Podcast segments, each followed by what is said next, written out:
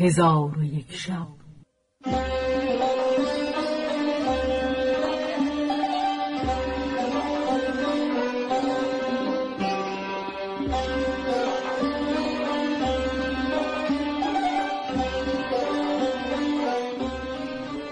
داستانهایی برآمده از ژرفای تاریخ و تمدن و فرهنگ مشرق زمین.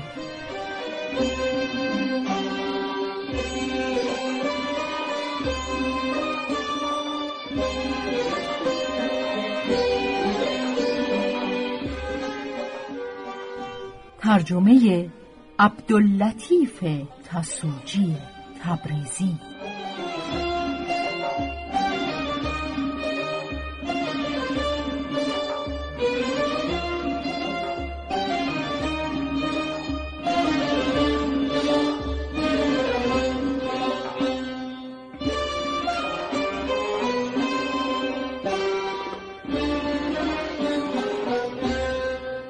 چون شب یکصد و هفتم برآمد.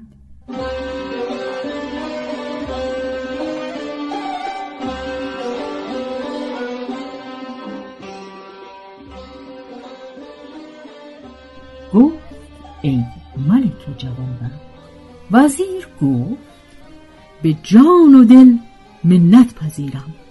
ای ملک بدانی که از حکایت عاشق و معشوق و از سخن گفتن ایشان و عجایب و قرایب که از ایشان سرزده حدیثی دانم که اندوه از دلها ببرد و آن این است که حکایت تاج الملوک در روزگار قدیم شهری در پشت کوههای اصفهان بود که آن شهر را مدینه خزرا گفتندی و بدان شهر پادشاهی بود.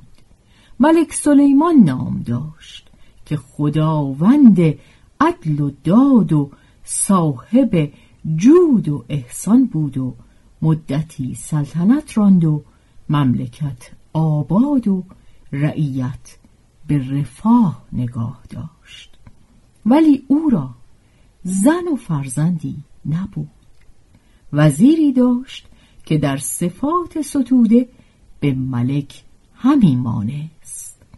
اتفاقا ملک روزی وزیر را بخواست و به او گفت که از بیزنی و بیفرزندی تنگ دل و ناشکیبا و رنجور و نزار گشتم و روش حکام و ملوک و گدا و مملوک نه این است بلکه همه را دیده به فرزند روشن است که پیغمبر صلی الله علیه و آله فرموده است. زناشویی کنید فرزند پدید آورید بسیار شوید. همانا من در روز رستاخیز از زیادتی نسل های شما سرافرازم. ای وزیر رای تو چیست؟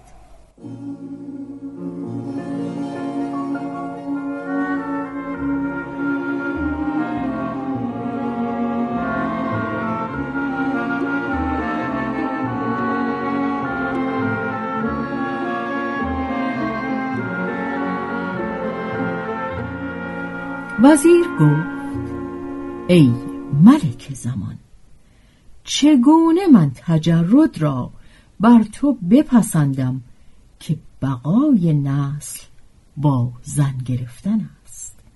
ملک گفت ای وزیر اگر من کنیزی بخرم حسب و نسب او را نخواهم شناخت که آیا فرومایه است از او دوری گزینم یا پاک فطرت است که با او همسری کنم. اگر فرومایه باشد بسا هست که فرزندی بزاید منافق و ستمگر و خونریز و مثل او مثل شورزار باشد که اگر در او زراعت کنند به جز خار چیزی در او نروید. پس مرا گوارا نمی شود که کنیزی به همسری خیش خریداری نمایم. و قصد من این است که از دختر پادشاهان یکی را که نسبش معروف باشد و به حسن و جمال موصوف شود به خود کابین کنم. اگر تو مرا به خداوند نسب معروفی از دختران ملوک دلالت کنی من او را کابین کنم.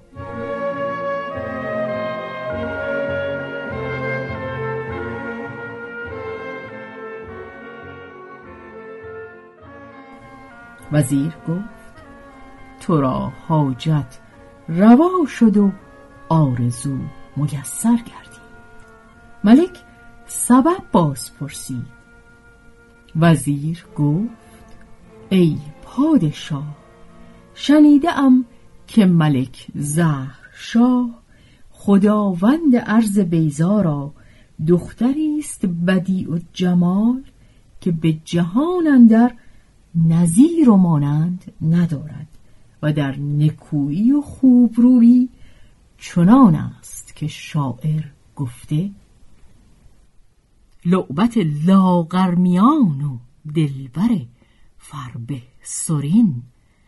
قامت با سرو جفت و طلعت با محقرین سرو بالایی و محسیمایی که جز من کس نخواند. ماه را لاغرمیان و سرو را فربه سرین. سرو کی دارد زبان اندر زبان شیرین سخن. ماه کی دارد دهان؟ اندر دهان در سمین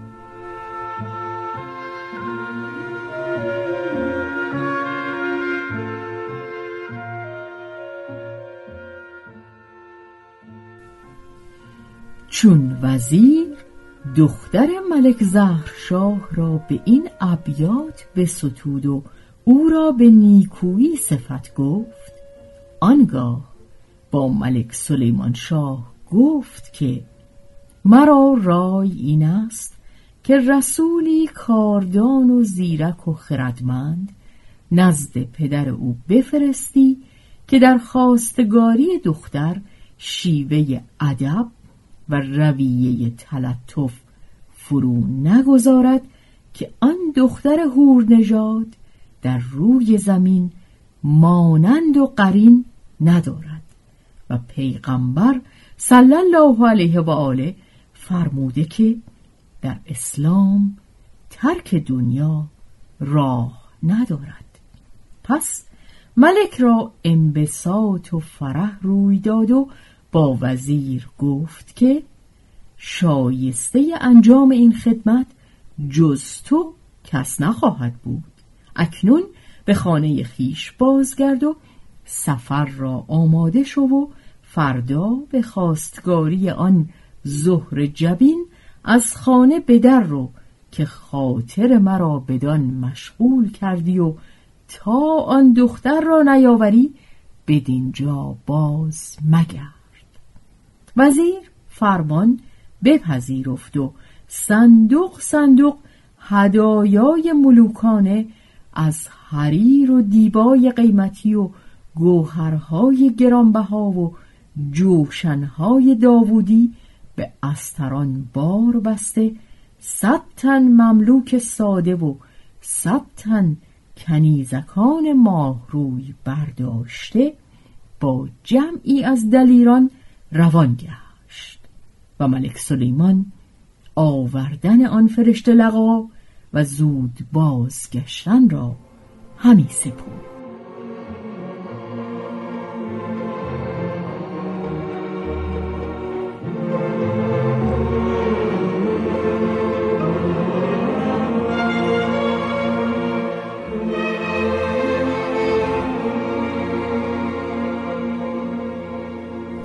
وزیر شبان روز کوه و صحرا همی نوردید تا آنکه میان او و شهر ملک شاه یک روز راه بیش نماند. پس در کنار نهری فرود آمد و خواستان را حاضر آورد و کسی را به نزد ملک زهر شاه بفرستاد که از آمدن وزیر آگاهش کند. پس فرستادی وزیر نزد ملک زهر شاه رفت. در نزهتگاهی که به خارج شهر بود پیغام بگذاشت و از آمدن وزیر ملک سلیمان شاه آگاهش کرد. ملک خورسند شد و رسول را با خود به قصر بیاورد و با رسول گفت که در کجا از وزیر جدا گشتی؟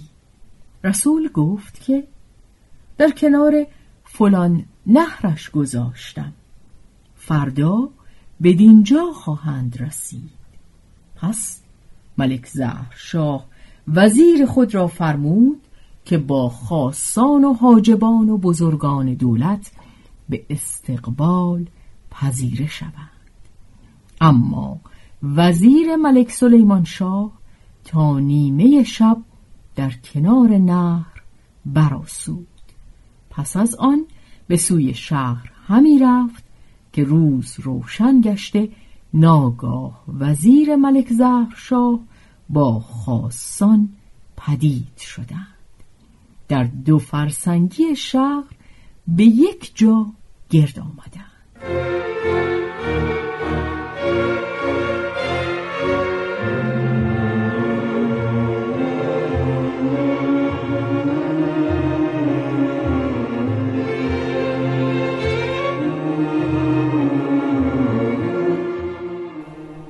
وزیر ملک سلیمان شاه استقبالیان را بنواخت و ایشان نیازمندانه فروتنی کردند.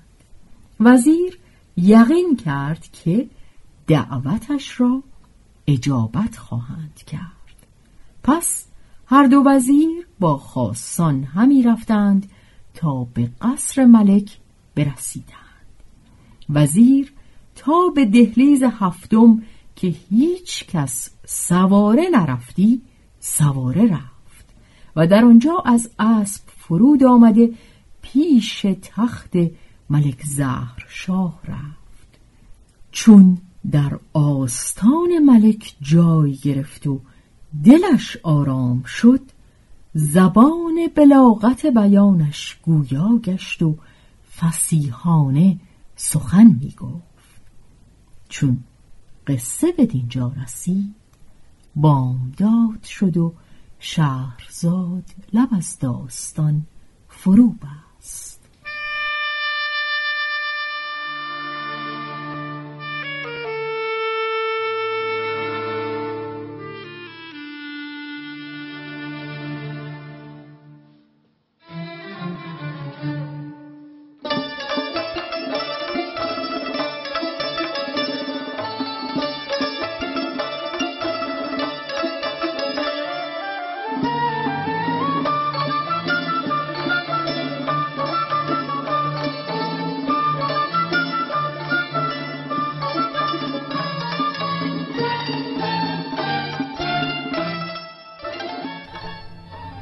به روایت شهرزاد فتوهی تنظیم از مجتبا میرسمیعی.